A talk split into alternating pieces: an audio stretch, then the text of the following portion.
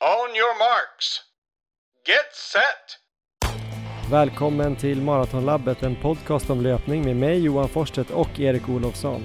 I det här 112 avsnittet pratar vi med Carolina Wikström som blev 22 i OS-debuten och så har vi också fått en kort intervju med självaste Eliud Kipchoge.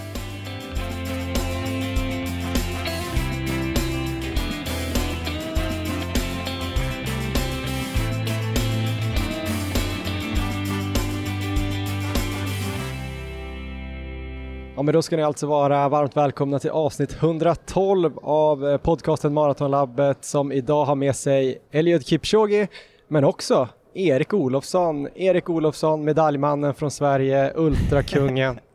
Hur är läget? Ja men det är underbart. Jag blir alltså presenterad tillsammans med Eliud Kipchoge. Det är ju fantastiskt. Och jag är så jävla taggad på att vi har med Eliud Kipchoge. Det här är ju en av höjdpunkterna känner jag i Maratonlabbets historia. Så här är det suveränt bra. Men Johan, hur är det i Japan? Du har ju varit ur karantän ett tag. Hur har det varit? Jo, men det har ju varit helt eh, fantastiskt. Jag är inne på dag eh, 26 eller något i eh, Japan nu och efter 14 dagar fick man ju röra sig lite mer fritt. Det var ju någon sorts självkarantän där i början. Eh, så nu har jag väl, eh, om inte levt livet i Japan så i alla fall kunnat komma ut och göra lite grejer och eh, gått på restauranger, varit ner och sett Tokyo. Och nu senaste då fyra, fem dagarna har jag varit uppe i Sapporo på ön Hokkaido för att dels kolla lite gång men då framför allt rapportera här från damerna och herrarnas maraton, eh, vilket ju har varit helt fantastiskt måste jag ändå säga. En eh, otrolig avslutning på eh, mitt OS-äventyr. Ja, och vilket jobb du har gjort där borta. Dels, dels att rapportera för media, men även att rapportera till mig här. Vi har ju haft tät sms-kontakt här under samtliga lopp och det har ju varit helt otroligt. Jag har ju fått, vilken Dels att få från eh, TVn, men även att få från dig. Jag har, ju, jag har ju följt de här två loppen med stor spänning. Det har varit helt, helt fantastiskt. Ja, det har varit kul att kolla på dem där. Det har inte varit så mycket andra svenska journalister uppe här i Sapporo. Jag tror kanske att eh, radion var där i alla fall på eh, när Perseus Karlström gick 20 kilometer. Men eh, annars har det inte varit så många som åkte upp. Eh, så att eh, det var väl typ jag och Carolinas team då med Christian Munt, en fysio och eh, Thomas Engdahl från SOK. Eh, typ de svenskar som har varit på plats så jag satt också, eller jag stod också och mässade faktiskt till Musse lite grann under framförallt damloppet. Gav lite input där, för han kommenterade ju på, på sändningen då där hemma. Så det var kul ja. att få hjälpa till lite och sen också göra lite intervjuer efteråt.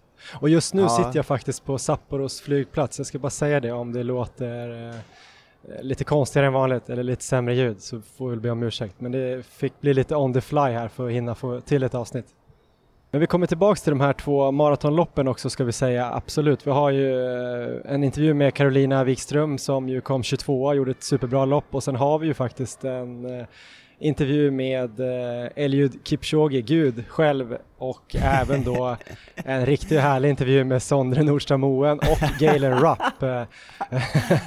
så eh, det är värt att sitta kvar och lyssna eller fortsätta lyssna i alla fall. Så, eh, Helt klart. Men först då, det är olika duktiga löpare där jag nämnde, men Erik Olofsson, du är också duktig. Vad har du gjort sen sist då? Har du hämtat dig efter det här SM-silvret på 24 timmars? Hur mår kroppen? Just för tillfället är jag inte så duktig har jag fått eh, inse här. Först var det väl en eh, fyra, fem dagar när jag inte sprang och sen så testade jag igång i alla fall och det, det funkade väl ändå att springa så jag var inte så mycket mer sliten än efter 100 km loppet. Men sen så har det väl gått lite småsekt, det har varit några distanspass i lugnare fart. Ehm, så att jag har ju tagit det lugnt. Men igår så bestämde jag mig för att jag var återhämtad från 24-timmarsloppet. Och då var det mer så hjärnan som bestämde det och inte så mycket benen. För då hittade jag faktiskt här, jag befinner mig just nu i Umeå, i Ume, på genomfart. Och då hittade jag ett eh, lokalt lopp här som hette Stucksjön runt 10 km och det tänkte jag att nu är det dags att eh, få lite fart i de här benen igen. Så det blev ju helt enkelt eh, en spontan anmälan dit. Det var en kille som heter Stefan som skrev till mig på Strava och tipsade om det här och det tänkte jag att det här är en bra idé, det här, det här ska jag göra, det här kommer gå bra. Så jag kom till start där igår, det var härligt eh, väder, solsken och eh, eh, snackade med lite löpare där innan och sen så drog vi iväg. Eh, och jag kände väl ganska snabbt att jag kanske inte var helt återhämtad i alla fall, för benen var ju otroligt stela och att komma ner i det här 3.30-farten, vilket ju är eh, mer än två minuter snabbare per kilometer än min senaste tävlingsfart, var ju inte så lätt som jag hade tänkt mig. Så att eh, jag höll ut i fem kilometer och då hade jag puls högt över tröskel, Oj. otroligt sega ben och eh, efter fem kilometer så hade jag helt enkelt gjort mitt. Så det var ju bara att eh, bita i det sura äpplet där och kliva av. Så att eh, det är det jag har gjort i princip. Jag har alltså sprungit lugna distanspass och sen så har jag brutit ett lopp. Ehm, så det har inte varit några succéveckor, men eh, det är ju en spännande tid eh, framför nu i alla fall när jag ska då gå in i maratonträning, men det ska vi komma in, in på lite senare. Men jag är lite nyfiken på din träning Johan, just nu när du då har eh, fått lämna den här eh, 200 meters eh, raksträckan över hamnen och kanske löpbandet och fått ge dig ut och springa i Japan. Hur har det varit? Ja men det har ju varit ett fall framåt i alla fall. Sen har jag väl inte gjort min bästa träning sen vi drog igång maratonlabbet men jag hittade ganska snabbt i Tokyo en fin runda där man kunde springa på en liten halvö nära hotellet. Man sprang en strandpromenad runt och sen eh, sprang man längs vattnet och såg då den här Rainbow Bridge och sen kom man in och såg hela skylinen över Tokyo. Eh, det var väldigt, väldigt mysigt. Hittade en jäkligt bra, eh, trevlig restaurang på kuppen också som vi var ute och käkade på några gånger. Så det var en bra eh, runda faktiskt. Jag sprang där faktiskt fram och tillbaks flera gånger. Eh, så det var bra. Sprang några pass med Thomas Pikelner, kanske några känner till. Han jobbar ju lite med Asics Frontrunner, också journalist som har varit med här och jobbat som jag då för Discovery. Så det fick lite, fick lite sällskap där, men det har inte blivit en hårdare pass alls egentligen. Förutom då ett här uppe i Sapporo som blev hårt som jag fortfarande lider av och det var ett pass där jag skulle springa upp på ett berg då som ligger precis eh, i kanten av staden som heter Mount Moiva eller något liknande, ungefär 531 meter över havet tror jag. Så jag sprang dit till bergets fot och hittade då en, ett, litet, ett litet spår upp där och jag tror det skulle vara typ 2,9 kilometer och ungefär då 500 höjdmeter så det var ganska brant ändå. Jag hade ju inga trailskor eller så och eh, var också lite orolig för att det eh, varnades för björnar. Och eh, flera av dem jag mötte hade då någon sorts björnklocka, alltså någon sån här, tänk dig en sån här liten som man står och viftar med på alpint. Visst är det på alpint ja. man står och pling, pling, pling, pling, pling, typ som en koklocka egentligen, som kossor har. Ja. Men de hade den knu knuten då i bältet eller liknande så det lät hela tiden när de gick för antagligen då skrämma bort björnar. Så jag var lite, lite skärrad. Eh, tänkte att det hade varit en jävligt bra rubrik också i och för sig. Eh, Discovery-profilen attackerad av björn i Sapporo. Eh, det hade varit ett bra avslut på både mitt liv och mitt jobb i, i Japan. Kunde, kunde du ta rygg på någon som hade en sån här eh, bjällra eller? Någon björn trodde du skulle fråga. Nej, nej, jag gjorde aldrig det. Jag tänkte det kom ganska mycket folk. Ett tag tänkte jag springa runt och sjunga lite på vägen upp, för det har jag hört ska funka ja. också. Men äh, det kändes ganska orimligt att det skulle komma en björn. Så jag körde på där. Sprang jag upp, det var jävligt jobbigt. Det är ju, om inte du har hört det, så väldigt, väldigt varmt och fuktigt i Japan. Tror att det har ja. nämnts kanske på varenda sändning eh, sen OS började. Men eh, jag har det är fråga faktiskt där. sant. Ja, gör det. Fråga på? I Ja, jag tänkte just här, skillnaden då mot eh, Tokyo och Sapporo, för det var ju mycket snack där innan, de flyttade ju till och med maran då från Tokyo till Sapporo. I slutändan, var det någon skillnad där eller var vädret ungefär likvärdigt? Det konstiga var ju att det var nästan exakt samma väder uppe i Sapporo och det var nog lite oflyt för det har varit mycket varmare här än vad det brukar vara. Så att eh, tanken att flytta det upp hit var ju nog god. Men eh, det har varit runt 30 grader och eh, 70-80% luftfuktighet här alla dagar jag har varit här. Nu såg jag dock prognosen för nästa vecka och eh, på eh, torsdag tror jag det var 17 till 19 grader och eh, uppehåll. Aha. Så det hade ju varit perfekt om det hade varit bara några dagar senare. Men eh, ja, det har varit varmt så det blev väl kanske inte någon större skillnad än om de skulle ha kört ner i Tokyo faktiskt. Hur har du upplevt det själv då när du var ute på dina pass? Har du känt av det här att det är mycket tuffare just med kanske framförallt luftfuktigheten? Ja, men jag har känt stor skillnad. Eh, nu har jag främst kört eh, lite lugnare distans för att hålla igång. Jag har väl kört ungefär fem mil i veckan de här fyra veckorna jag varit borta och eh, då har det väl varit så här att man kommer ut så ja, jävligt varmt. Så tänker man så här, men det var inte så annorlunda i typ tio minuter. Sen börjar jag svettas som en gris och eh, det torkar inte för det är så fuktigt runt omkring så det dunstar liksom inte bort. Det är väl den stora skillnaden. Så Ja. man blir liksom blöt och sen blir liksom är det som att jag har varit i en dusch och eh, det känns som att det inte går att kyla ner sig så att eh, det är en ganska obehaglig värme och eh, segt att springa runt så så jag förstår de som har eh, haft problem med det. Sara Lahti såg ju ganska chockad ut av den där och eh, många andra löpare som eh, har brutit. Grövdal bröt ju norskan som vi har intervjuat. Ja. Så det är många på lite längre distanser som har haft det riktigt jobbigt och eh, jag förstår dem. Jag hade inte gärna sprungit maraton i, i vädret som det har varit idag och igår i alla fall. Men jag ska också bara komma tillbaks till den här rundan då. Det är kanske intressant om jag blev uppäten av en björn eller inte. eller? Verkligen. Jag kom i alla fall upp på det där berget. Tänkte ändå så här, ja, det känns ju inte superbra min form direkt, men eh, jag kan ju fortfarande springa lite uppför, tänkte jag. Kollade på utsikten över Sapporo, det var ganska fint och åt andra hållet var det massa berg och eh, ja, men det var fint. Sprang ner på andra sidan, eh, gick ganska bra. Jag hade ju typ eh, ett par Saucony i speed, så det var väl inte optimalt grepp och sådär eh, nerför där, men jag klarade mig utan att falla eller, eller dö och sådär. Dagen efter tror jag har lite träningsvärk i framsida lår. Två dagar efter, alltså igår, tror jag extremt lite träningsvärk i framsida lår. Kommer du ihåg hur det var förr i tiden innan eh, vi sprang ju inte så många maror innan vi startade maratonlabbet, men när man hade sprungit maraton innan de här nya typerna Ja. av tjocka skor, då gick ju alla som att de hade, jag vet inte, kissat på sig, bajsat på sig typ tre dagar efter en mara. Man gick runt så här, man fick nästan backa ner för trappor och sånt där. Så Ja. har jag känt nu i två, tre dagar. Och det var alltså efter att ha tagit 500 höjdmeter och sprungit ner. Framförallt sprungit ner tror jag har varit problemet. Så jag är lite orolig för eh, Bydalen 50K faktiskt. Det kan bli det loppet och sen kanske blir säsongsvila fyra månader. Ja, jag har ett mål där i Bydalen och det är ju att komma undan skadefri. Det är mitt absolut enda mål och eh, jag bävar inför detta. Det ska bli härligt men jag är väldigt orolig och det här gör ju inte att jag känner mig tryggare. Du som är mästare på bergslöpning, det, det är ditt rätta element. Om du känner så så, ja, jag har inte sprungit i backar på ett, ett år nu tror jag. Nej, men det kommer bli bra Erik. Jag tror du kommer göra det bra. Du eh, tål ju allt nu. Kan ju springa hur länge som helst, så det talar ju för dig. Själv får jag väl försöka tänka att det kommer bli en härlig upplevelse och en härlig dag i fjällen. Det kommer det bli och sen så som jag har förstått det så är det inte så mycket björnar i Bydalen. ja, nej men summa summarum så har jag ju, är jag nöjd med att min träning ändå har blivit av. Fem mil i veckan är ändå uh, någon sorts eh, nivå där jag tror att jag inte har tappat allt för mycket. Men typ noll kvalitetspass på, eh, ja egentligen fem veckor för jag körde ju inte så mycket veckan innan jag åkte heller.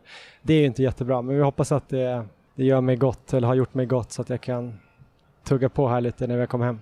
Ja, och nu är du ju på väg hem, för nu landar du redan måndag då. Ja men precis, när det här släpps så är jag förhoppningsvis hemma eh, och hänger med Emma och Elmer igen. Det ska bli otroligt skönt.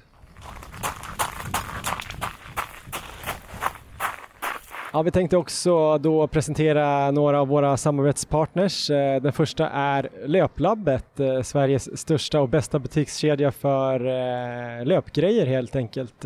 Det finns ju åtta fysiska butiker och så har de ju också den här hemsidan vi brukar prata om, löplabbet.se där de har massa grejer som man kan köpa och också en massa tips och guider som är väl värda att spana in. Löplabbet har ju hängt med här sedan år två va? Visst är det så Erik? Ja, det är det. Och det känns ju jäkligt kul. Eh, Kvalitativ eh, butik som stö stödjer en kvalitativ podd. Hoppas vi att de också tycker. Nej men skitkul. Eh, Det är mest bara löpare som jobbar på Löplabbet. Det är extra kul. Så när man kommer in där och snackar lite skor så vet de ju vad de pratar om. Det tycker jag känns härligt. Så eh, vi hoppas också att det kommer hända ännu mer roliga grejer här under hösten tillsammans med Löplabbet. Eh, så tack Löplabbet! Vi har också haft ett litet eh, samarbete här under sommaren med Flowlife. Eh, de som gör då återhämtningsprodukter och även träningsprodukter. Jag har ju fått testa här då den här Flowtank och haft med den här under OS. Jag pratade om den i senaste avsnittet och jag har fortsatt att köra med den lite grann både i Tokyo och sen så hällde jag ju bara ut allt vattnet och packade ner den i väskan tom då, åkte upp till Sapporo och fyllde på den igen och har kört några pass här i Sapporo också. Väldigt smidigt faktiskt och eh, riktigt eh, bra eh, sommarkropp nu höll jag på att säga. Inte direkt men eh, det har i alla fall hjälpt mig att köra lite grann. Jag ska också åka hem och köra mycket Flogan Pocket här på mina framsida lår tror jag. Eh, det ska bli spännande att se om jag ens eh, vågar köra den på dem i och för sig. Det kommer göra ont som fan, men det är nog bra. Din favorit Erik, och kanske min också egentligen, är ju Flow Pillow. Har du kört den någon mer? Ja, men som jag har kört den senaste veckorna här. Jag kör ju faktiskt alltid den här väldigt mycket. Det här är ju ett av mina absoluta favoritredskap och som jag även har rekommenderat till mina adepter som jag tränar. Och den har ju jag nu efter 24 timmars loppet kört dagligen här och det har varit helt fantastiskt att bara kunna sitta och kolla på OS och eh, få benmassage då samtidigt. Så att eh, det här redskapet är ju suveränt och just den här enkelheten att man faktiskt bara kan låta den göra jobbet själv samtidigt som man själv tittar på TV eller vad man nu har för sig, ligger och vilar och mediterar kanske. Så den har hjälpt mig mycket och den kan jag rekommendera 100% till alla. Ja, men gå in och kolla på flowlifesweden.com och eh, se om det är några produkter där som ni tror att ni kommer att kunna gilla. Tack Flowlife! Ja, men det har ju varit ett intressant OS med mycket bra friidrott här de sista nio dagarna blir det väl. Har du sett något kul eh, på TV, Erik? Ja, men jag har sett mycket och jag har ju såklart fokuserat på löpningen, annan friidrott också såklart, men höjdpunkterna för mig har ju varit då de här senaste två dagarna när vi har eh, följt maraton tillsammans känns det som, även fast du har varit där borta i Sapporo och bevakat det så känns det som att jag nästan också har varit där och eh, fått följa det på plats. Så det har ju verkligen varit höjdpunkterna. Men själv då Johan, har det nu varit eh, maraton som har varit höjdpunkterna för dig där borta i Japan eller vad, vad tar du med dig hem nu? Alltså av det jag har jobbat med har det definitivt varit eh, maraton. Jag jobbade ju inte med friidrotten någonting i Tokyo. Däremot var jag inne och kollade där på Olympiastadion eh, jag tror jag hann in två kvällar. Dels så såg jag då eh, finalen på 10 000 meter för herrar där då vår vän Patrick Chenen kollapsade sista varvet ja, det var och spännande. fick eh, köras ut på, eh, i rullstol. Han gjorde ett fantastiskt lopp i, i alla fall eh, 9500 meter eller något sånt där. Och eh, det var häftigt att se. Dock eh, mer avslaget än man kan tänka sig när man är på plats faktiskt, när det inte är någon publik det, man står ändå ganska högt upp på läktaren så man hör ju inte atleterna eller idrottarna som springer men man hör ju heller ingen publik och inte kommenteringen så det blir lite, lite Nej, konstigt det. att se det. Så att, eh, jag tror också att det har varit fascinerande att se det hemma med kommentatorer och bra med mellantider och sådär. Men det var ändå mäktigt att se, ja, Gay bland annat då. Nu fick ju han stryk men eh, det var coolt att se dem. Ja, det loppet följde jag också med spänning. Jag hade ju lite specialbevakning då såklart på Ternan eftersom vi haft med honom i podden där och han såg ju fantastisk ut riktigt länge. Han var alltså med i tätklungan där med ett antal afrikaner in till sista varvet och han såg fortfarande bra ut så jag tänkte att det här, han, ja, det här kan bli riktigt, riktigt bra. Men sen började han ju tappa där på sista varvet och sen så tog det ju sån tid för honom att dyka upp där i sista kurvan. Och när han gör det så är det, han stapplar ju fram alltså, det är ju, han har ju inte styrfart utan det är åt alla möjliga håll som han springer där. Eh, lite som John Hellneby har beskrivit sig själv efter 20 timmar där i något så 24 timmars lopp. Eh, så att till slut så kollapsar han ju och ramlar omkull där mitt på upploppet. Eh, riktigt dramatiskt, tar sig i mål till slut, men eh, var det du som hade tagit den här bilden när de rullar ut honom i rullstolen eller? Ja, precis. Jag filmade dels upploppet för jag hade ju också koll på honom. Jag såg ju att han kanske såg lite sämre ut varvet innan sista varvet, att man såg ja. på hans teknik att han började tappa lite. Men sen när han aldrig kom så såg jag honom där, så då hann jag ju filma upploppet. Jag tror, eh, är det inte Urbom som har gjort någon liknande grej på någon finkamp? Ja, det stämmer. Som brukar tas upp som någon klassiker när han vinglar runt på upploppet. Ja, men det var häftigt att se ändå. Sen såg jag ju även det här uh, underbarnet på 800 meter, Athing Mu, eller vad hon heter, som ja. Uh, även Elmar rekommenderade här i vårt förra avsnitt. Det var ju mäktigt att se. Helt överlägsen på 800 från start till mål. Det var kul att se och det var ju samma kväll som Duplantis då tog OS-guld så jag fick ju se det också. Nu sprang ju inte han så långt uh, men det var kul att se ändå. Och eh, jävligt nära kändes det på första försöket på världsrekordet också. Otroligt löpsteg på den här MU, det var ju, där kommer det ju gå snabbt i framtiden, det kan vi ju konstatera. Eh, en annan distans som jag ju satt och kollade på igår, det är ju, som, som, vi bara måste ta upp, det är ju 1500 meter för herrar. Eh, kunde du följa den någonting? Ja, jag såg ju finalen och semifinalerna på eh, tv då. Jag kunde tyvärr inte se något av loppen på, eh, på plats. För det har vi ju pratat om här mycket i podden och refererat till bröderna Ingebrigtsens träning och nu fick vi ju verkligen se dem få ut det här på mästerskap när Jakob eh, hänger på Timothy Chirujo hela vägen där fram till sista kurvan och sen bara sticker iväg. Det var mäktigt att se. Mm. Och eh, ja, nu får vi se när han gör en attack på världsrekordet sen med bra förutsättningar på någon gala eller sådär. Det kommer ju, jag tror att det är en tidsfråga bara.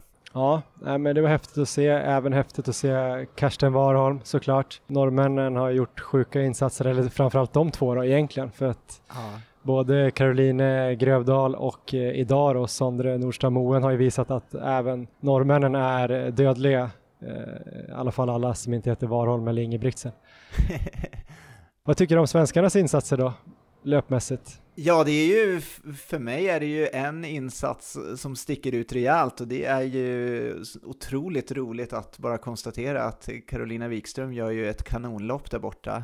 Eh, I övrigt så är det väl ingen som har egentligen kommit upp i normal nivå, tyvärr får man väl säga, och det är väl kanske just den här värmen och luftfuktigheten som har som de flesta inte lyckats hantera, men Carro lyckas ju med det och som hon gör det och vilken, vilket lopp, vilket taktiskt fulländat lopp helt enkelt. Så eh, det var ju höjdpunkten eh, om man kollar då från svensk synvinkel löpmässigt. Ja, verkligen. Herrarna sprang ju inte alls bra, någon av dem. Sara Lahti bröt ju. Meraf tycker jag ändå var typ okej. Okay. Vad var hon? Ungefär en minut över pers på 10 000 i den där värmen. Det tycker jag inte var så här ja. asdåligt. Hon tycker jag ändå Nej. var knappt godkänd. Och sen var det Karo då som, ja, vet inte om hon överpresterade, men hon gjorde ett otroligt eh, häftigt lopp eh, där hon körde helt enligt sin egen taktik och sket i alla andra och eh, ja, det var mäktigt att se och kul att se det på plats och härligt för Karo som ju haft lite, lite jobbigare vår här, eh,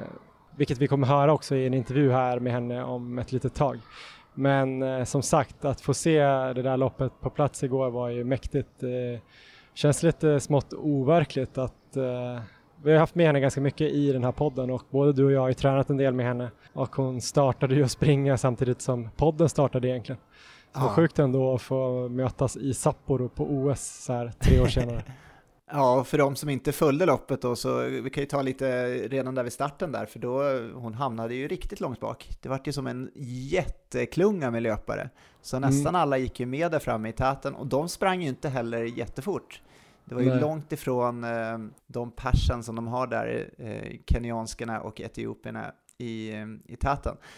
Men Karo var långt efter, det var väl nere på en 79-80 eh, plats tror jag i början jag visste ju då eftersom att jag hade fått rapporter där eh, från dig om att det här var ju helt efter taktiken där. Du hade sagt där att de siktade på någon fart där 340 till 345 och jag tror hon hade 346 första fem så att det var ju det var ju helt enligt planen men eh, vilket tålamod ändå. Karo som har eh, kapacitet att springa mycket snabbare än så, att ändå ligga där och eh, vara tålmodig. Det, jag var imponerad. Ja, det var lite som ditt 24 timmars lopp kändes det som. Vilka ja, härliga jämförelser jag får idag. Först Kipchoge och nu Carolina Wikström. Det här är, ja, är äh, Men det var jävligt kul alltså att det funkade. Sen trodde jag kanske så här efter ett tag att ah, okej, okay, det kanske var lite för defensivt. Eh, för jag hade hoppats att hon kanske skulle kunna komma där runt 20 plats. Det var väl det på förhand om hon gjorde det riktigt bra liksom. Jag tror hon hade 35 bästa tid in i loppet eller något sånt där.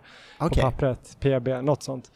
Så hennes mål var ju att slå rankingen och eh, det gjorde hon ju men eh, ett tag där ändå så tänkte jag så här okej, okay, bra taktik men att ta liksom 55-60 platser på loppet, det kommer ju ändå vara svårt för att Ja. det var ändå en del så här formtoppade personer där på plats men eh, det var så sjukt när hon började plocka för det var ju typ 10 tjejer för varje femma hon, eh, det var verkligen så här ner till 60, ner till 50, ner till 40, så bara ner till 30 och sen då 22 in i mål så ja det funkar ju helt eh, perfekt och hon fick ju också en härlig känsla då. Hon har ju haft eh, ja, framförallt Jordbro maraton där, eller halvmaraton där hon hade lite tufft och, och klev av. Så hon ville ju ha ett riktigt härligt lopp och jag tror hon fick ett härligt lopp också.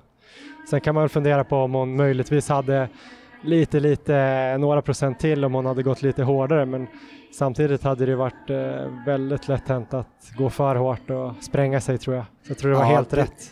Det, det tror jag med, och det såg man ju många göra. Det var ju många kollapser både i damloppet och herrloppet. Så att det är väldigt svårt så här vågspel här att ligga helt rätt på gränsen. Ehm, och just den här boosten, det, det har väl alla känt av när man under den andra halvan av loppet börjar plocka många. Det ger ju, det ger ju en sån boost så att det, där tror jag att man tjänar mycket tid också. Men du som stod vid sidan då Johan, hur upplevde du henne? För vi fick ju ändå inte se Karo så mycket på tvn. Det var ju lite i början där de följde henne när hon låg lite efter, men sen så fick vi inte se så mycket mer. Hur, hur var ansiktsuttrycket? Hur upplevde du det? Såg hon stark ut hela vägen eller kom det någon svacka? Alltså jag tyckte att hon såg väldigt lugn och samlad och koncentrerad ut hela vägen och eh, såg egentligen aldrig plågad ut, vilket var kul att se. Men den sista gången jag såg henne var vid 33, för sen var jag tvungen att sticka till eh, mixed zone och förbereda mig på intervjuerna då. Så att eh, då såg jag inte henne på nära håll, men jag vet att eh, Christian tyckte att hon såg bra ut där vid, alltså tränaren, vid 40 tror jag att han stod. Hon hade sett pigg ut i aktionen som man brukar säga hela vägen in. Så jag tyckte att hon tuggade på bra. Och hon sprang ju faktiskt sina, sin snabbaste mil tror jag var sista milen. Ja, Så att eh, nej, det var otroligt väl disponerat. Häftigt att se och om man jämför då tiderna i loppet mot liksom PB så hade väl hon, eh, ja vad blir det, runt 6,5 minut långsammare än hennes pers, något sånt. Eh, vinnaren där, Jep Shirshir, har väl sprungit tror jag på 2.17 tror jag han gjorde. Hon vann väl Valencia Marathon 2020 Ja. när Karo gjorde 2.26.42. Så eh, Karo var ju lite närmare sitt pers än vad Jep Shirshir var och Brigitte Kosgei var ännu längre från sitt pers. Sen var det ju då Molly Seidel som verkligen överpresterade höll jag på att säga. Jag tror hon bara var två och en halv minut över sitt PB. Så hon Ja. gjorde väl eh, det bästa loppet eh, om man ska jämföra med ja, sin egen kapacitet tror jag av alla och klarade väl värmen bäst. Ja, det var mäktigt att följa Tatten. Vi skulle säga det också att de gick i mål där då Jep Cherir, Jep Cherir vann på 2.27.20, eh, Koskei 16 sekunder efter och eh, eh, Molly Seidel var ju väldigt nära också. Hon var ju bara 26 sekunder efter in i mål och det såg ju ut länge där på slutet som att hon skulle till och med kunna plocka Koskei där. Men eh, nej, he- helt otroligt lopp av eh, Molly så att det var ju Eh, väldigt mäktigt att se. Men precis som du säger, om man jämför så tiderna perset mot eh, sluttiden så gör ju Karo ett av de eh, starkaste loppen i fältet gissar jag. Ja, verkligen. Lite synd bara att hon inte kunde ta, det var ju fyra löpare tror jag precis framför henne.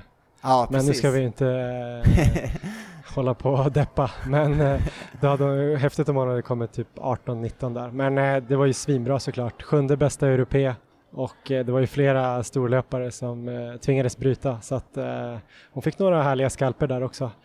Jag fick ju snacka med henne dels då för eh, Discovery direkt efter loppet men sen också kanske två timmar efter loppet så mötte jag upp eh, henne utanför eh, hennes hotell innan hon skulle åka ner till Tokyo och så fick jag snacka lite längre då för Maratonlabbet och eh, vi tänkte vi kör det nu. Här är Carolina Wikström. On your marks. Get set. Välkommen till Maratonlabbet Carolina Wikström i Sapporo på någon bakgata här utanför ditt hotell. Du har precis OS-debuterat. Hur är läget? Det är jättebra. Tänk att vi skulle stå här, det trodde man inte. Nej, det kändes ganska oväntat när vi startade podden och när vi först lärde känna dig kanske 2019. Men eh, ja, nu har vi gjort den här resan. Framförallt du då måste man väl ändå säga. Du kom alltså 22 idag. Ja. Vad känner du kring det? 22 i världen? Nej, men det känns eh, superbra. Jag är jätteglad över den placeringen. Det är bättre än vad jag hade eh, hoppats på. Eh, så jag är bara jätteglad nu ta oss igenom loppet lite grann och du hade ju en eh, ganska eh, speciell eh, taktik som inte lämpade sig för TV men den var ju bra för att få en bra placering.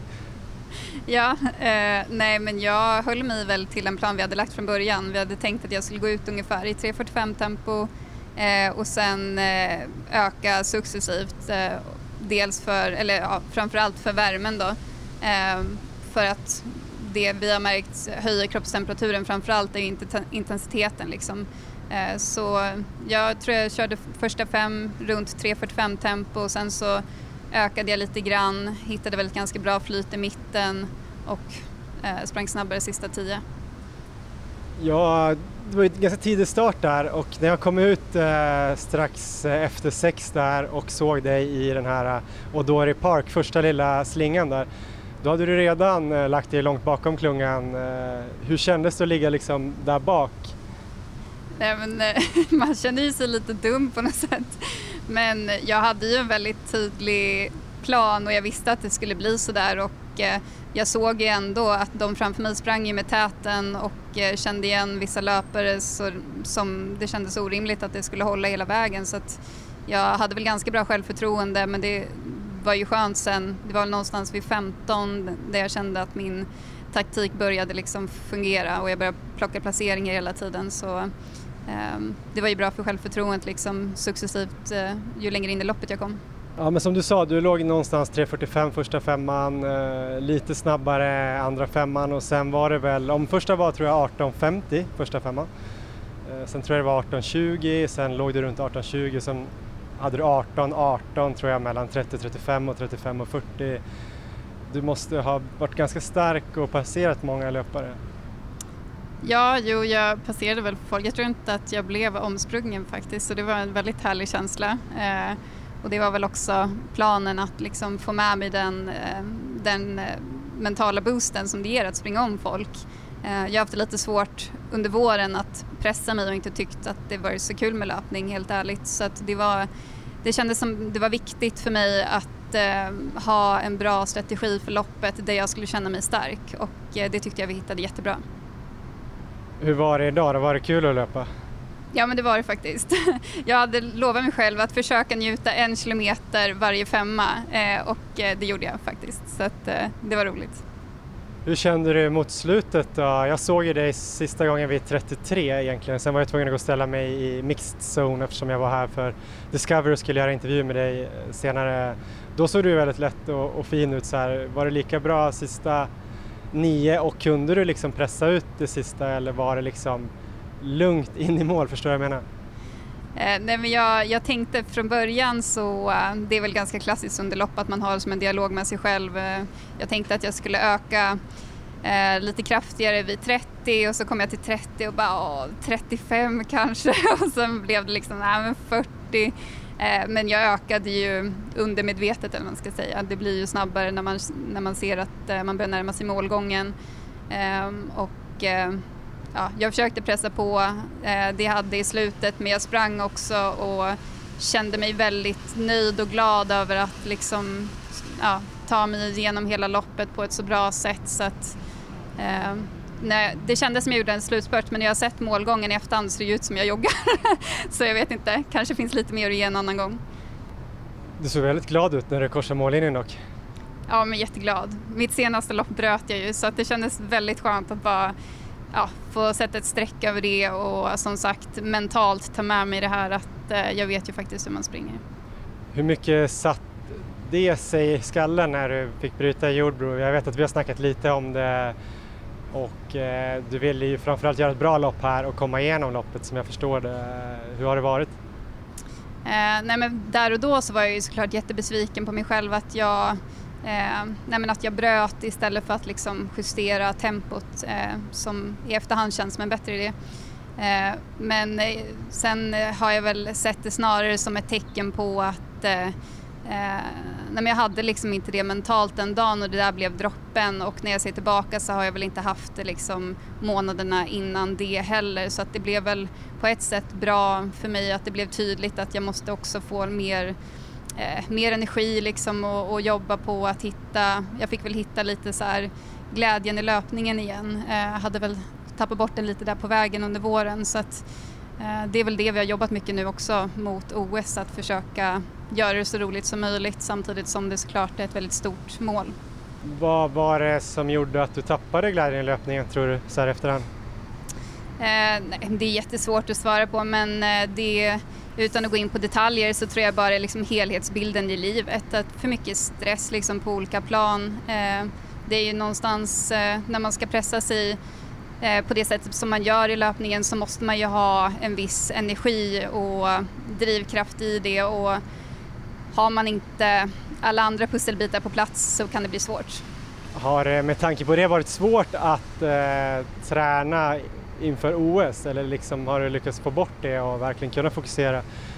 Eh, nej men det har varit, eh, det har gått väldigt mycket upp och ner och eh, jag har väl haft det ganska komplikationsfritt eh, fram tills nu egentligen så det här skulle jag väl ändå se som min största liksom, mentala motgång. Eh, jag har väl hela tiden känt att eh, jag är i ganska bra fysisk form men som sagt jag har liksom inte velat springa. Alltså jag, när jag har kört intervaller och det har blivit jobbigt så har jag inte alls haft den här drivkraften som jag haft tidigare utan jag har bara velat eh, lägga av, liksom, göra något annat. eh, men vi eh, ja, har jobbat med det på massa olika sätt. Jag har fått jättebra stöd från alla möjliga håll så att eh, vi lyckades ju ändå ta mig till startlinjen här idag och jag var faktiskt eh, väldigt, eh, ja men jag var spänd på ett positivt sätt. Jag tyckte att det är roligare igen så att eh, nu känns det som jag är tillbaka och jag är väldigt glad över att jag ändå hann ta mig tillbaka till OS. Du är ju eh, också bara en människa trots att du har blivit så jävla bra så snabbt. Eh, och som många andra människor har man ju ibland lite dippar och motivationssvårigheter. Även vi andra löpare på lägre nivå kan ju ha det. Har du något tips eh, nu på hur man hittar tillbaks till glädjen? Eh, nej men jag tror man, det blir väl bara viktigt att backa, eh, att inte fortsätta pressa på. Ehm, eh, sen så får man väl fundera liksom på var, varför man springer igen och liksom är det sköna eh, rundor i skogen som är det som fick en att börja springa så kanske man ska gå tillbaka mer till det. Eh, kanske lägga bort klockan på lugnare pass, liksom allt som kan stressa och göra det mer till en prestationsgrej eh, kan man ju liksom plocka bort mycket från. Eh, och ja, det man tycker är kul med löpningen ska man väl bara försöka höja upp ännu mer det är kanske lite snabbt nu att gå in på eh, framtiden. Eh, du vill väl bara njuta av det här men eh, hur ser du nu framöver här när du har gjort det här? Jag har faktiskt inte planerat hösten än utan jag ville se lite hur, ja, men hur jag får ihop allting nu efteråt. Jag ska ju börja jobba igen och så så att jag vill göra lite saker mer luststyrt nu, inte lägga en för fix plan. Men ja, men nu känns det ändå som det var kul här idag att tävla så att eh, jag hoppas att jag ska kunna få in lite lopp här i höst också. Kanske hänga med mig och Erik upp till Bydalen och springa 50 kilometer i fjällen? Ja, det låter perfekt. Kanske det. Ja, vi skickar en inbjudan. Eh, nu då, vad händer ikväll? Eh, nu har vi faktiskt eh, fått ändra våra biljetter så vi ska till OS-byn eh, och eh, vi får se bland annat Maja hoppa Kim Kasta och eh, Meraf och Lahti ska springa 10 000 ikväll. Och dessutom en spännande uppgörelse på 1500 meter för herrar. Precis. Nej, det blir jättebra bra avslutning. Men hur sammanfattar du hela den här vistelsen då? Ni har varit rätt länge i, i Japan nu, du och Christian. Eh, hur har det varit egentligen? Eh, nej, men det har ju såklart varit speciellt i och med att vi var inlåsta liksom, på ett hotell. Eh, vi har fått gå ut eh, till ett begränsat område och träna men i övrigt så har vi varit på ett hotell i eh, tre och en halv vecka nu så att det ska bli väldigt skönt eh, att få röra sig lite mer fritt hemma. Eh, men jag tror att det var jättebra förberedelse just med värmeacklimatiseringen, att vi var här så långt innan och det var ju varmare där vi var på förlägret så att få med sig den känslan hit att det här faktiskt var bättre eh, tror jag också gör mycket mentalt. Så jag är väldigt stolt över liksom den förberedelsen vi har gjort och speciellt med förutsättningarna. Så vi är båda väldigt glada idag. Vad är den längsta sträckan du har sprungit nu i Japan innan då dagens lopp? Eh, oj, ja, vad blir det då? Jag körde 25 kilometer progressivt så med lite uppvärmning så blir det väl typ 30 då. Men det var på ett löpband. Eh, jag tänker om eh, var den längsta liksom sam enhetliga sträckan som du har sprungit som du har kunnat röra dig på eh, fritt? Eh, nej, jag körde 20 som längst ute och då var det i en park. Eh, det var helt okej, det var 2,7 kilometers varv så ja, det var mest värmen som var problemet då. Det var ändå rätt bra, det är ändå lite längre än ett vanligt elljusspår i Sverige. Ja, men stort grattis då och eh, lycka till framöver då på Bydalen eller vad det nu blir nästa lopp. Ja, tack så jättemycket.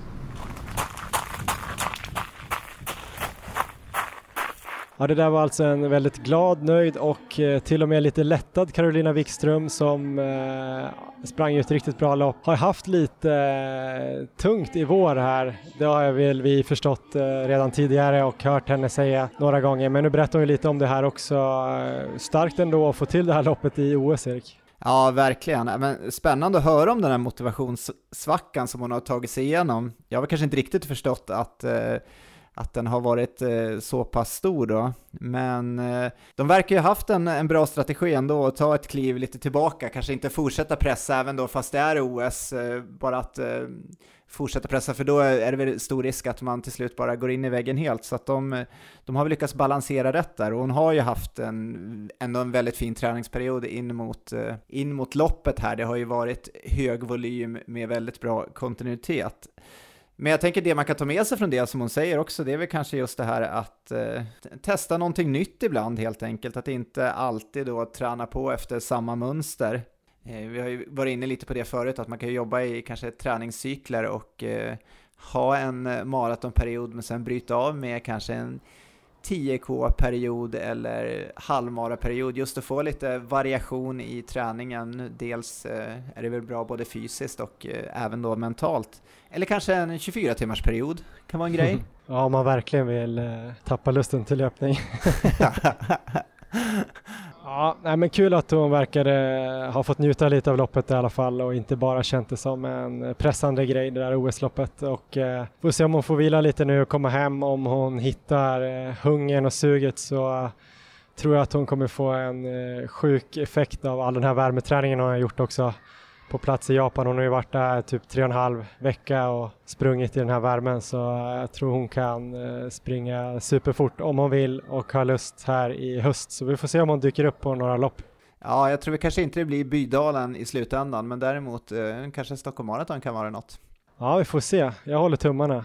En annan som gjorde ett eh, ganska bra lopp i Sapporo på en maraton, det var ju Gud själv, Eliud Kipchoge tänker jag då på jag har ju stått och sett honom eh, idag längs gatorna där i Sapporo jag får gåshud bara jag tänker på det nu igen känner jag.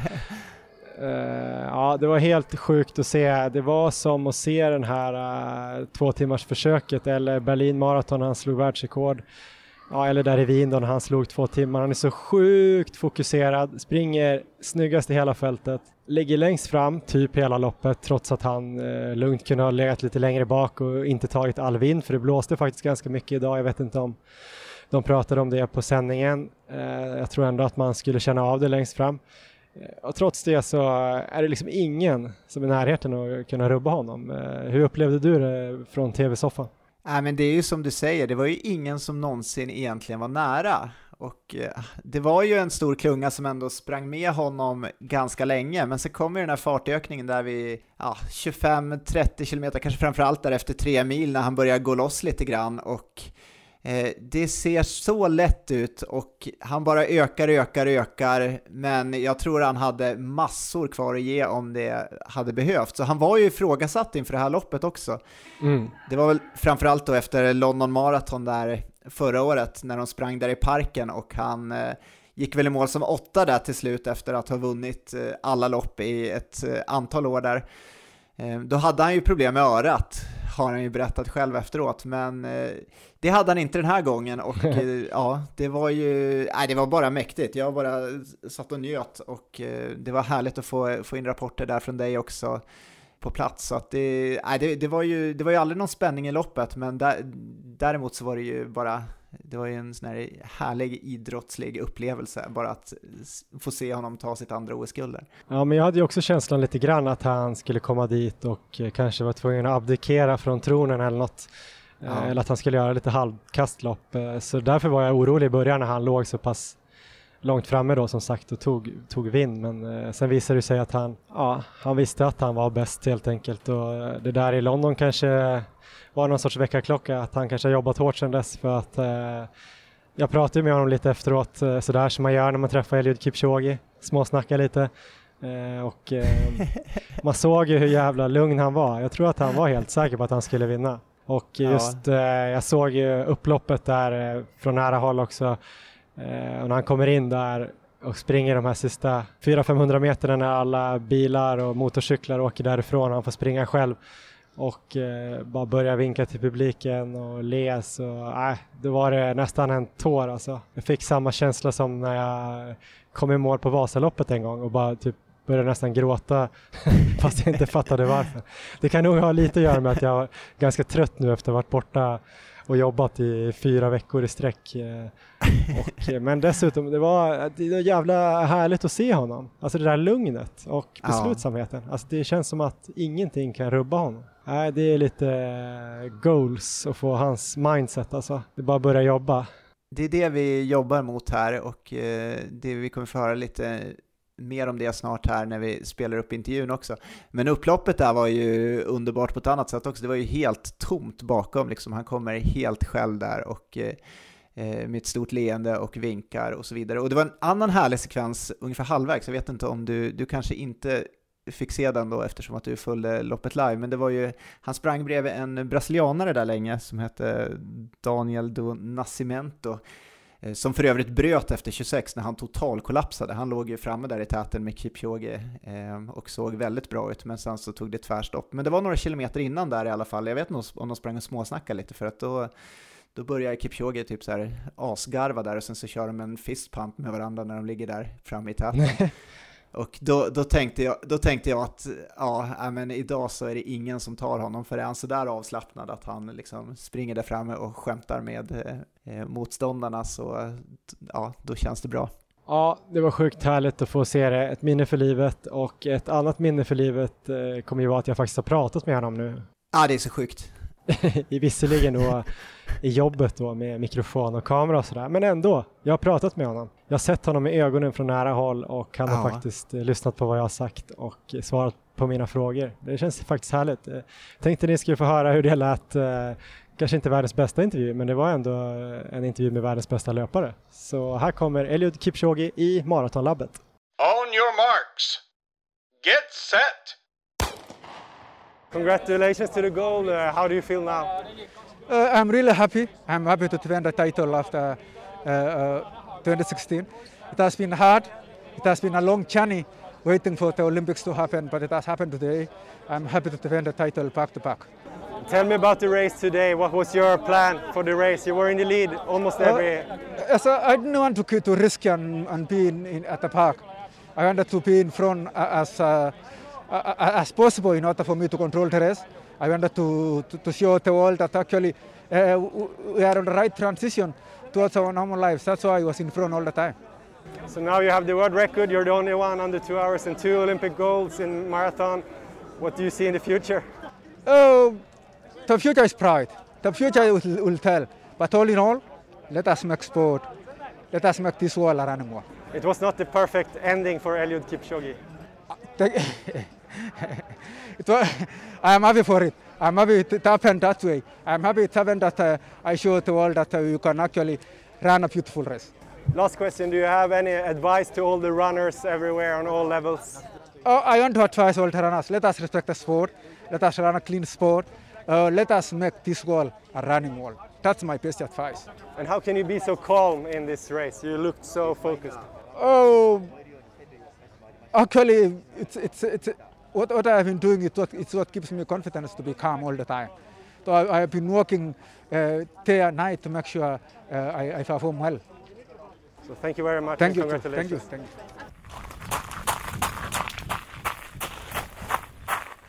Ja men det var ju ändå en okej okay intervju Erik. Bra nivå på uh, gästen ändå. Ja, men jag, det här är underbart. Nu har vi haft med Eliud Kipchoge i Maratonlabbet. Eh, svårtoppat måste jag säga. Jag vet inte riktigt vad vi ska göra nu efter det här. Det här är ju det här är en stor höjdpunkt för mig och det här Eh, ja, men det är härligt att höra honom, lugnet och eh, även att han, han var ju på bra humör där. Han stod ju och garvade efter intervjun där. Ja, jag fick honom att skratta där när jag frågade om han inte, om inte det här var, kunde vara det perfekta slutet. Men han verkar ju sugen på mer, eller så, så kanske det kommer någon eh, pensionering här. Jag vet inte, vad tycker du Erik? Du var inne på det i något mest där idag. Ja, men det, han kan ju inte, det går inte att liksom sluta så mycket bättre än så här, för nu har han ju, han har sprungit där eh, under två timmar, även om inte det var ett officiellt resultat. Han har världsrekordet, han har två raka OS-guld. Det är ju det finns ju ingenting mer att eh, bevisa så att eh, Ehm, det är ju helt rätt läge att sluta, men samtidigt, han verkar ju ha den här kärleken för sporten och löpningen och livsstilen. Det hör vi ju här också i intervjun när han eh, pratar om Let's make this a running world, så att jag, jag tror kanske han eh, helt enkelt uppskattar det här i livet så pass mycket att han fortsätter tre år till fram till Paris och kör ännu ett OS. Nu är det ju faktiskt inte fyra år utan nu är det ju bara tre år så att eh, jag skulle inte bli förvånad om vi får se honom fortsätta springa bara för den här eh, kärleken till sporten helt enkelt. Och det jag också tar med mig från den här intervjun det är ju när han pratar om det här att eh, helt enkelt om man gör jobbet hela vägen fram till tävlingen så som han har gjort Ehm, och kommer så förberedd som det nu bara går. Det ger ju det här lugnet då, man pratar mycket om hur kan han vara så lugn, hur kan han ha det här eh, ja, självförtroendet och eh, inte stressa upp sig. Och det, det bottnar väl säkert mycket i det att han, han vet att han har gjort jobbet hela vägen fram. Han har gjort allt han kan för att stå där så förberedd som möjligt. Och det kan vi ju alla som löpare sträva efter. Eh, ut efter våra egna förutsättningar, försöka göra eh, allting så bra som möjligt, träna så smart och så bra vi bara kan och eh, tänka på återhämtning och de bitarna. Och gör man det och kommer till start och känner den känslan att jag har verkligen gjort allt jag har kunnat för att stå här så förberedd som möjligt, då tror jag ändå vi kan få uppleva en liten del av det här lugnet som Kipchoge nu kan känna där borta i Japan. Vi har ju några intervjuer till Erik från det här loppet. Eh, vi kanske ska börja med en fantastisk intervju som jag gjorde med norrmannen eh, Sondre Nordström Moen. Eh, har ju varit med mycket i den här podden som vi gillar, i Lange löp, där han ju är bra kompis då med Christian Ulriksen och också då blivit intervjuad jättemånga gånger av Jan Post.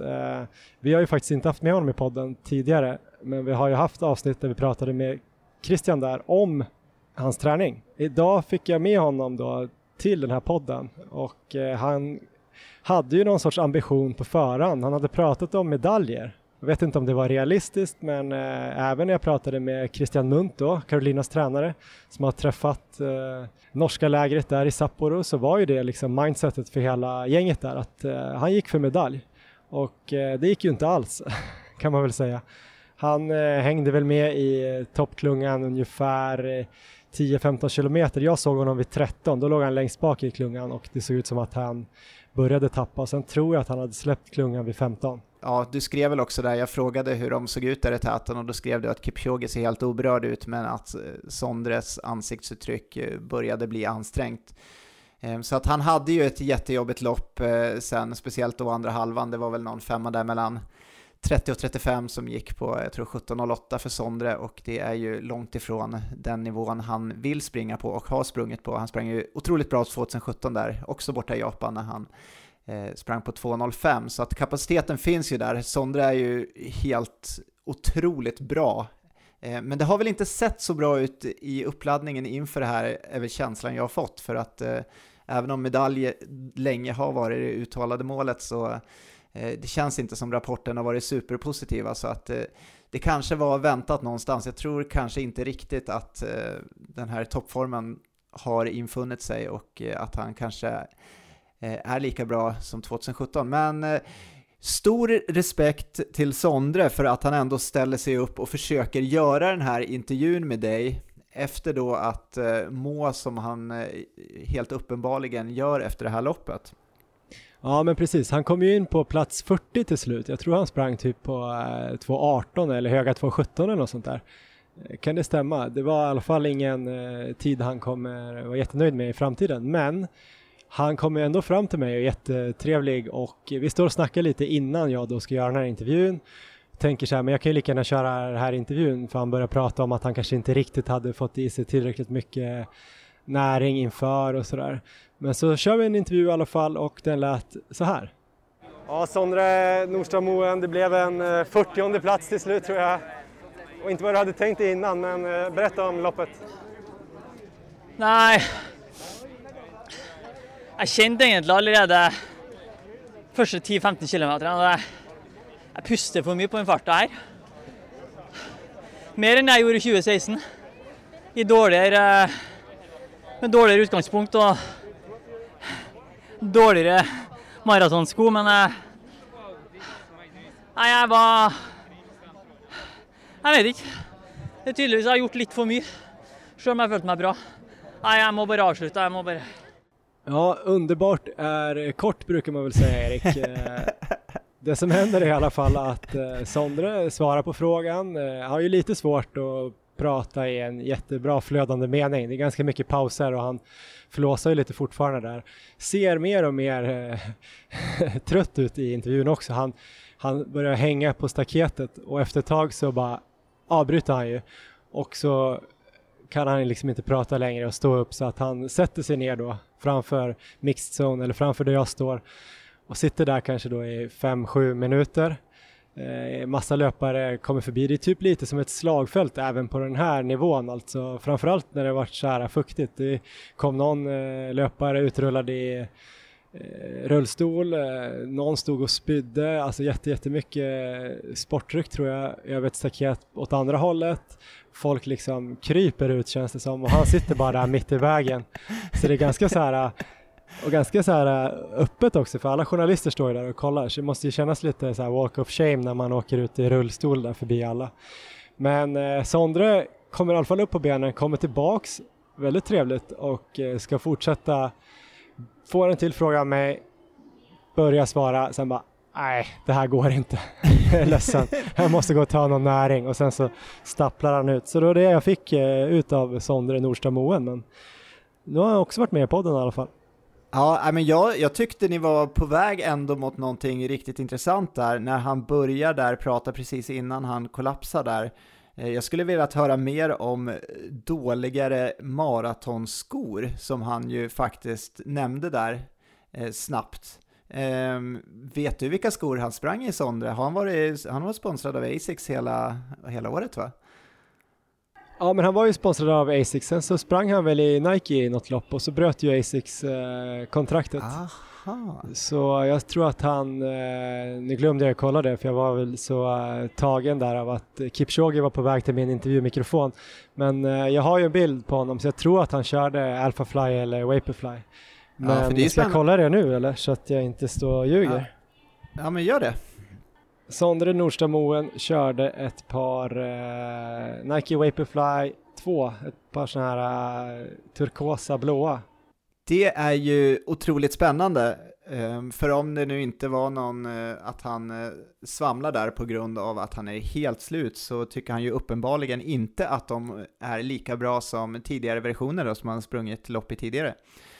Ja, men som jag förstod det menade han att eh, han kände sig sämre idag än vad han gjorde i OS, fast han då hade sämre skor. Så att trots ah, att han hade bättre skor nu och eh, har tränat flera år till så kände han som att han behövde andas hårdare och mer än för massa år sedan. Så jag tror det var så Det låter ju mycket mer logiskt om det är så, så att eh, ja, vi får lyssna igenom den här intervjun igen, men det, du har säkert rätt. Ja, men han gjorde några citationstecken eh, så att jag tror det var det han, han menade i alla fall. Så det var väl därför han var lite besviken att det kändes så pass dåligt så tidigt eh, fast han borde ha varit bättre förberedd och ha bättre skor nu. Eh, jag fick ju en till eh, kille här då som vi eh, på förhand trodde en del på som såg bra ut genom eh, loppet men inte orkade hänga på där. Jag vet inte när han släppte riktigt. Han tog väl silver i Rio va? Efter eh, Brons Kipchoge. tror jag. Brons var det kanske. Idag eh, var det många som trodde på honom men han orkade som sagt inte hela vägen. Men han pratade lite med mig efteråt så här får ni också Galen Rupp i Maratonlabbet. Galen Rupp, uh, describe your emotions right now after the race. Well, I, obviously a little disappointed. You know, I always come in, you know, with the with the goal to win, and you know, having having run well in, in Rio, you know, I was really optimistic about this. But uh, you know, that's that's just the way it goes sometimes. You know, that's that's marathon running. Um, you know, I was very proud of the way that. You know, I, I kept on pushing, you know, and competed all the way to the finish. Um, it just just wasn't my day today. You know, the, the heat got to me a little bit, and uh, but it wasn't anything that was unexpected. You know, it's, it's just the way it goes sometimes.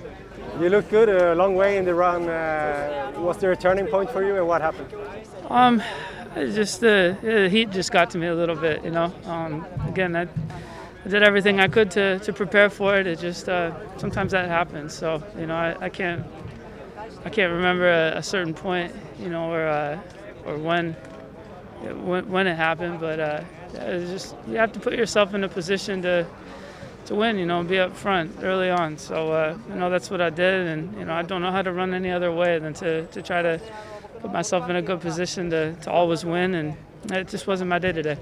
What do you think now about the future? It's a bit uh, short of the race to ask a yeah. question like that, but about my future, uh, I still got plenty more time in me. You know, uh, yeah, it's a it's been a you know, it was a pretty good build-up, and you know, I, am really excited actually about, about what's to come. You know, when the you know Bank of America Chicago Marathon coming up this uh, October, I'm really excited about that. Um, I love running in Chicago, and uh, you know, it's a uh, yeah, I've still got still got plenty more races left in the tank.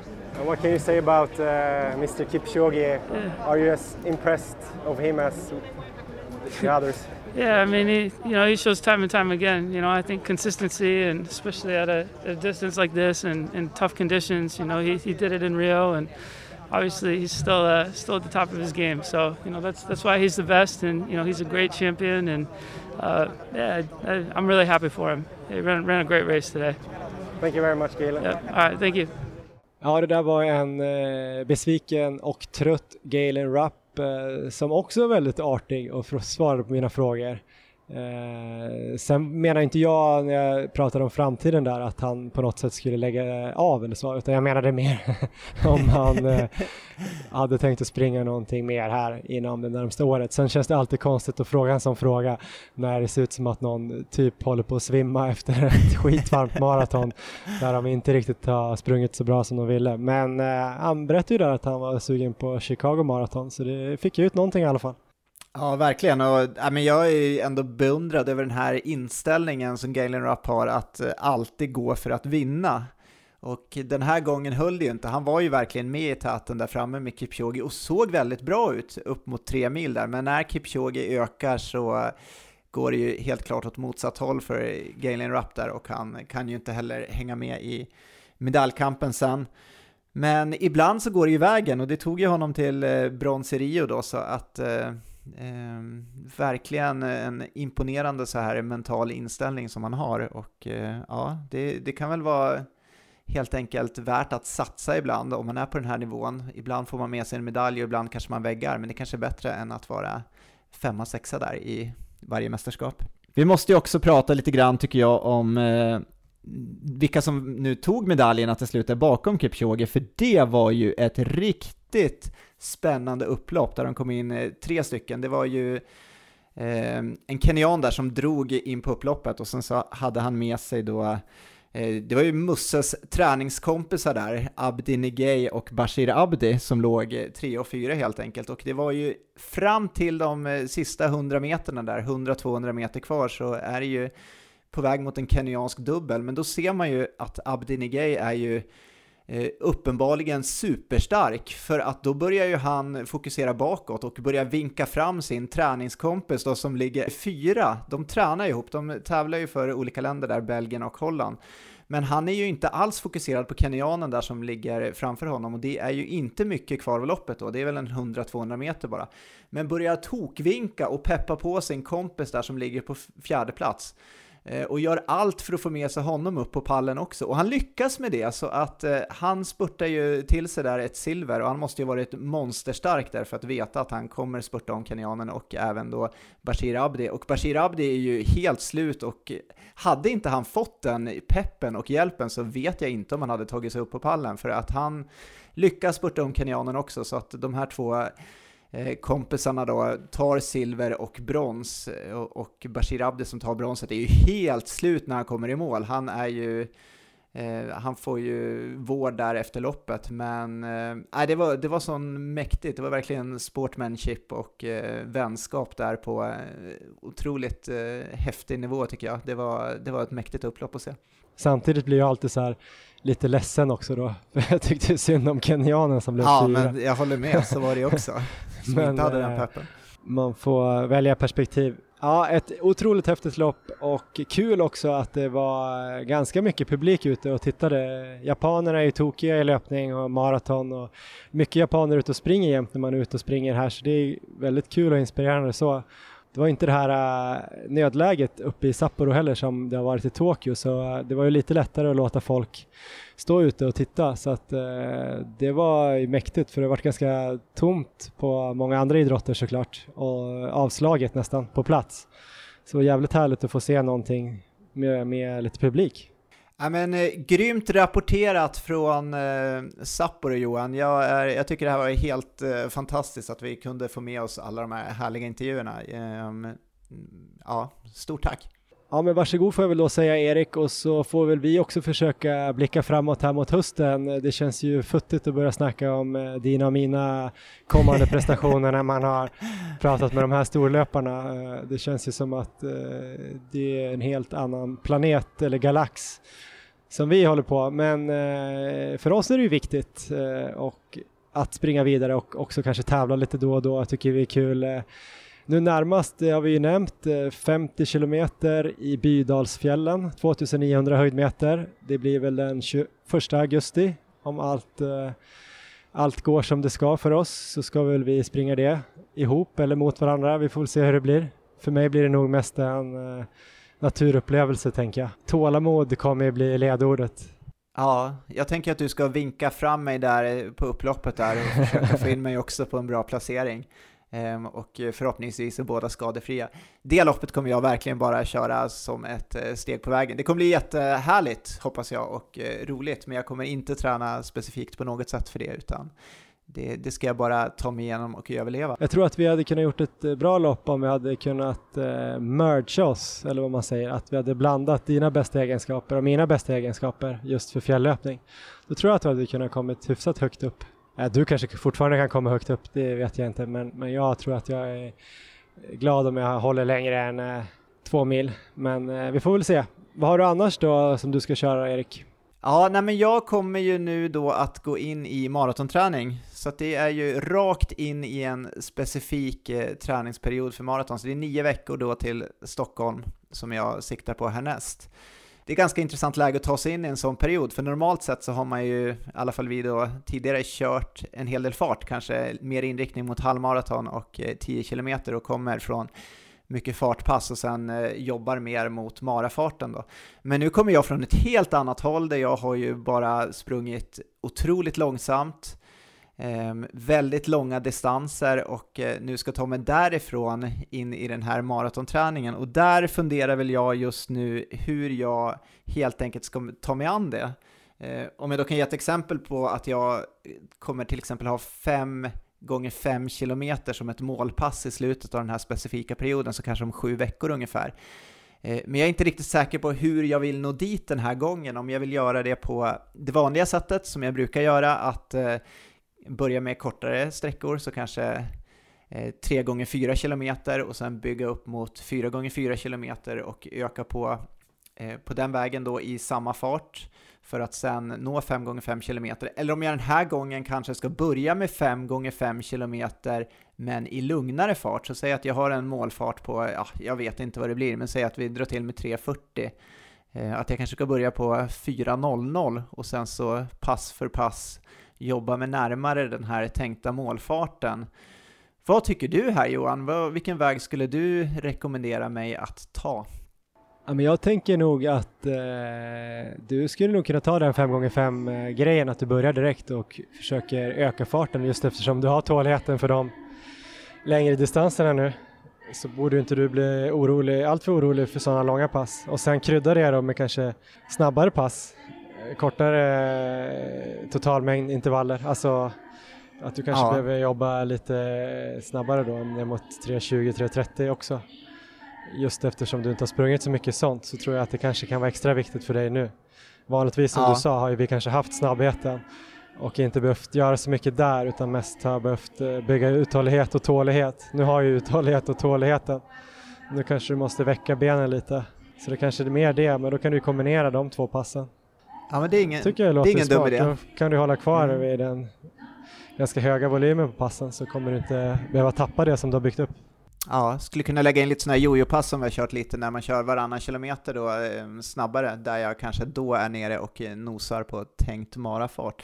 Jo men så, så det upplägget tror jag att jag kommer faktiskt sikta in mig på den här gången och sen så eh, får vi se hur det där kommer, hur det kommer bli. Jag kände ju här i helgen då att eh, de farterna som jag kanske hoppas springa maraton på är ju så långt borta de bara kan bli just nu, men som sagt har jag nio veckor på mig så att det det finns ju mycket tid att ändå göra saker. Men jag är väldigt spänd på att höra nu Johan vad som ligger eh, framöver för dig, för du har ju haft fokus här under hela året på 10 kilometer, men nu tror jag, om jag får gissa, att det är längre distanser som eh, kommer vara fokus framöver. Eh, vilka mål är det som gäller? Är det halvmaraton, är det Lidingöloppet, är det maraton eller är det allting?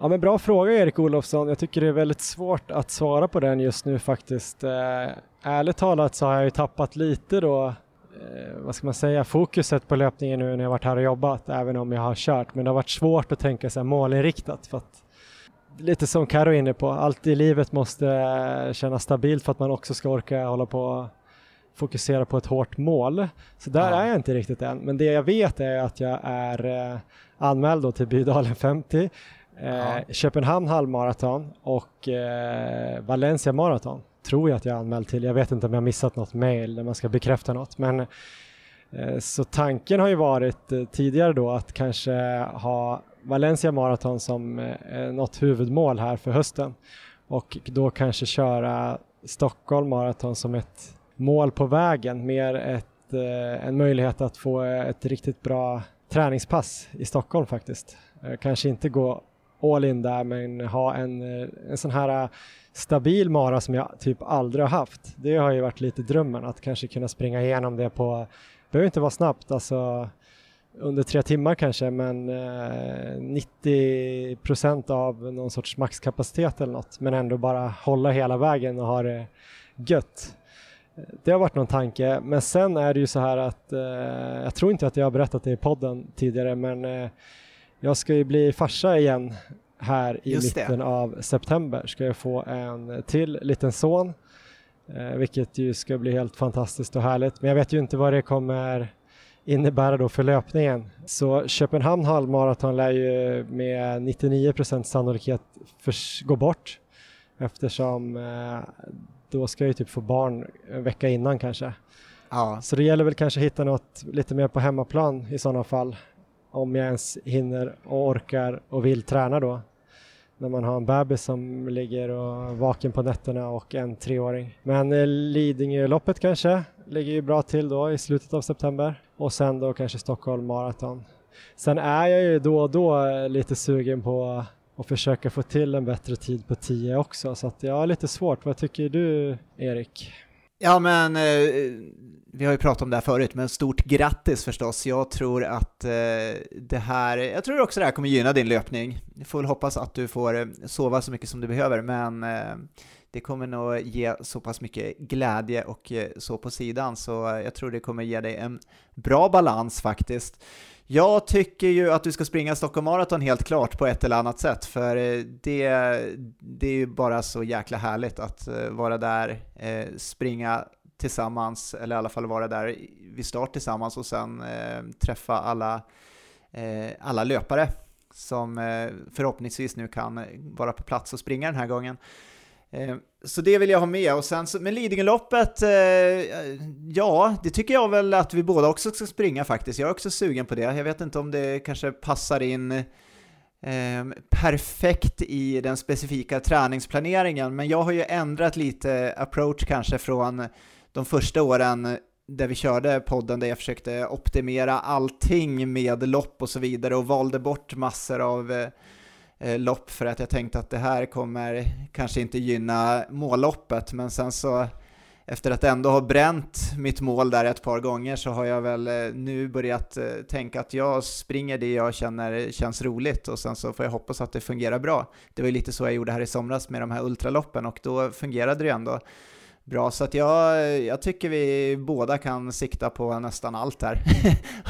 springa, springa Lidingöloppet, springa Stockholm Marathon och eh, men ändå, jag tycker fokus på längre distanser så försöker vi eh, få ordning på de eh, problem som kanske har varit tidigare med kramp och sånt där. Det har ju ändå sett, jag tycker det har sett mycket bättre ut. Jag kommer ihåg när, i våras där när vi sprang det här långa passet tillsammans i Stockholm när du ändå var väl uppe på 6,5 mil där utan några kramptendenser alls. Eh, så att jag, jag tror att det har hänt mycket och med bra kontinuitet hela året så jag, jag tror på en riktigt bra maratonresultat eh, för dig under hösten. Det jag vet att jag har varit sugen på är i alla fall att höja volymen lite igen. Nu har jag ju sprungit ganska lite här men jag sprang ganska lite då, eller vad man ska säga, förhållandevis lite i maj och juni också och kanske april. Jag sprang ju rätt mycket för jag, eh, eh, januari till mars.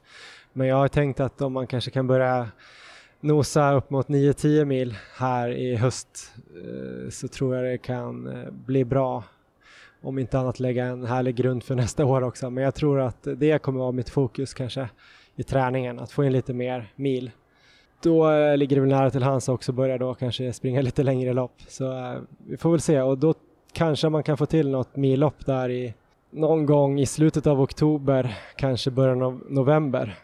Bara för att se om man kanske kan putsa lite på de här, vad jag nu gjorde, 34-40-ish som jag gjorde i Örebro. Att kunna komma ner lite närmare 34 när det blir svalt och skönt i höst också. Det har jag sagt förut att det tror jag att du kommer göra bara med maratonträning också och med den kontinuiteten och hög volym så så kommer det komma ett riktigt bra resultat där på vägen bara på 10 km. Det är så jag har eh, känner att jag har gjort mina bästa 10 km lopp. Det är ju när jag har haft bra kontinuitet och hög volym och kanske inte så specifikt eh, tränat jättemycket fart då. Så det finns nog goda möjligheter. Just nu känns det dock helt ärligt talat som att jag skulle vara tvungen att kämpa lite för att springa under 40. Och det är absolut inget hån mot dem som försöker nå under 40 utan eh, det är bara så det känns i mina, mina ben just nu. Men vi får väl se här eh, efter någon vecka när jag kommit hem och landat lite i vanliga rutiner och eh, springa lite torrare luft så kanske det känns bättre. Ja men Erik, eh, jag tror nästan att jag måste börja runda av snart för att jag ska ta ett flyg från Sapporo ner till Tokyo och sen sover jag där en natt och sen ska jag flyga till Stockholm så uh, jag tror inte vi har så mycket mer att snacka om heller, va Erik? Nej, precis. Det vi, vi får avrunda här. Själv ska jag bege mig ner mot den härliga staden Östersund nu. Jaha, fan vad härligt. Följ oss på Instagram där vi heter Maratonlabbet. Det har eh, varit mycket OS-fokus på slutet. Vi får väl hoppas att det dyker upp lite egna träningspass framöver. Och våra träningspass finns också att följa på Strava där jag heter Erik Olofsson och du heter Johan Forsstedt. Eh, trevlig resa till Sverige Johan. Tack så jävla mycket. Ha det så kul Östersund så hörs vi. Ha det bra. Ha det bra.